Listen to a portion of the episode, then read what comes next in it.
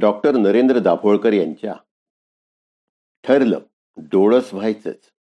या पुस्तकातलं पत्र क्रमांक दोन शीर्षक आहे पेटून उठा भूत जिंकतय.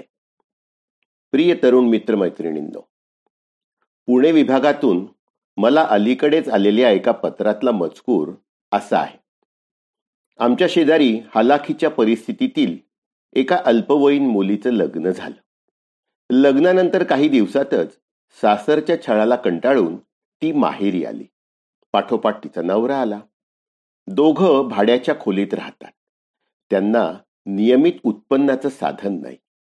दर गुरुवारी शेजारच्या दत्ताच्या मंदिरात आरती सुरू झाली की मुलीच्या अंगात येतं आणि त्या अवस्थेत तिचं डोकं जमिनीवर आपटलं जातं. छोट्या छोट्या जखमा सुद्धा होतात. अंगात आलेलं असताना ती वेगळ्याच पुरुषी आवाजात बोलत असते. लोकांचं म्हणणं असं आहे की तिला भूत लागलंय. मी तुमचं सदर वाचते. पुस्तकं सुद्धा वाचली आहेत. त्यामुळे अशा गोष्टींवर माझा मुळीच विश्वास नव्हता. पण आता प्रत्यक्षात मात्र ते मला बघायला मिळतंय आणि त्यामुळे विश्वास ठेवायला वाटतोय. या घटनेवर मी मित्रमैत्रिणींशी वडीलधाऱ्यांशी चर्चा केली. परंतु त्यांच्या म्हणण्याप्रमाणे हे सगळं खरं आहे. माझी आई अडाणी आहे. तिला या घटनेबद्दल मी तुम्हाला पत्र लिहिलेलं आवडलं सुद्धा नाहीये. तिला वाटतं त्या शक्तींचा जर माझ्यावर रोष झाला तर? ही घटना पाहिल्यापासून माझ्या मनात एक प्रकारची भीती निर्माण झालीय. कृपा करून मला मदत करा. भूताने झपाटलेल्या त्या बाईसाठी मी काहीतरी केलं पाहिजे. असं मला मनोमन वाटतं.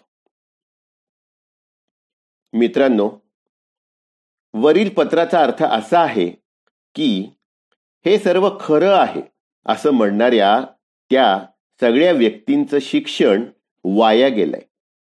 या बाबतीत विज्ञानाला त्यांनी वांझ ठरवलंय. आणि त्याच्याही पुढे जाऊन या प्रकारामागे एखादी शक्ती आहे असं मानून त्याबद्दल बोलणंही नको. अशी अत्यंत निरर्थक भीती निर्माण केली आहे. यामुळे स्वतःचा विवेकच मोडून पडण्याची धास्ती त्या पत्रलेखक तरुणीला वाटत आहे. या सगळ्यात एकच गोष्ट दिलासा देणारी आहे ती म्हणजे कुणाला तरी त्या संबंधित बाईला मदत करण्याची इच्छा असून त्यासाठी मला हाक देण्यात आली आहे. मित्रांनो उघड्या डोळ्यांनी पाहाल तर ठाई ठाई तुम्हाला अशा अभागिनी भेटतील. तिच्या बाबतीत काय झालं आहे ते डोळसपणे समजून घ्या. अल्पवयात शरीर आणि मन दोन्हीही वैवाहिक नातेसंबंधाला तयार नसतानाच तिचं लग्न झालं. अपरिचित नाती सासरचा छळ वारंवार भांडणं यामुळे तिच्या मनावरचा ताण वाढला. बाहेरी येऊन या समस्येवर उपाय निघाला नाही. त्यातच कामधंदा असल्याने सतत आर्थिक असुरक्षितता. व्यक्तीच्या मनाचे दोन भाग असतात. प्रकट मन आणि अप्रकट मन. बाह्य मनापेक्षा अंतर्मन खूप मोठं आणि प्रभावी असतं. जीवनातील सुखदुःख आशा निराशा सगळं काही त्यात साठवलं जातं. परंतु हे विशाल असं सुप्त मन सुद्धा व्यथा आणि वेदनेने या बाईच्या मनाप्रमाणे तुडुंब भरून गेलं तर? तर काय होतं यासाठी भरून गेलेल्या धरणाचं चित्र डोळ्यांसमोर आणा. धरण तुडुंब भरल्यानंतर त्याचे दरवाजे उघडून जास्त पाणी बाहेर सोडावंच लागतं. आणि तसं काही केलं नाही तर धरण फुटतं. सगळं काही उद्ध्वस्त होतं. अगदी याचप्रमाणे बाईच्या मनातलं दुःखाचं धरण पूर्णपणे भरलं जातं. देवीचा संचार होणं असो किंवा भूताचं झपाटणं असो. यामध्ये घडतं ते असं की मनाच्या अबोध पातळीवर अंतर्मनाचे दरवाजे उघडले जातात. काही काळ स्वतःचं मूळ व्यक्तिमत्व विसरलं जातं. व्यक्ती जणू वेगळीच दिसते वेगळीच वागते. पुन्हा काही काळानंतर ती पूर्ववत बनते ना देवी असते ना भूत. त्यामुळे देवी अंगात येण्याची किंवा भूताने झपाटण्याची सुतराम शक्यता नाही. होतं ते एवढंच की या थोड्याशा गूढ वाटणाऱ्या प्रक्रियेद्वारे ती बाई स्वतःच्या मनातला ताण बाहेर टाकते. वेदनेचा साठा कमी करते. प्रासंगिक मनोविघटनाद्वारे असह्य ताणाने छिन्न विच्छिन्न होणारं स्वतःचं मन वाचवते. ही बाब अर्थातच अबोध पातळीवर आणि काहीशी नकळत घडते. पण ही प्रक्रिया कुणालाच माहीत नसल्यामुळे दत्ताच्या वारी अंगात येणं किंवा बाईचं घुमणं हे सगळे परंपरेप्रमाणे दत्तात्रयासमोरच्या भूतगणांचा संचार मानला जातो. खर तर ही त्या व्यक्तीची प्रगाढ अशी संमोहन अवस्था असते.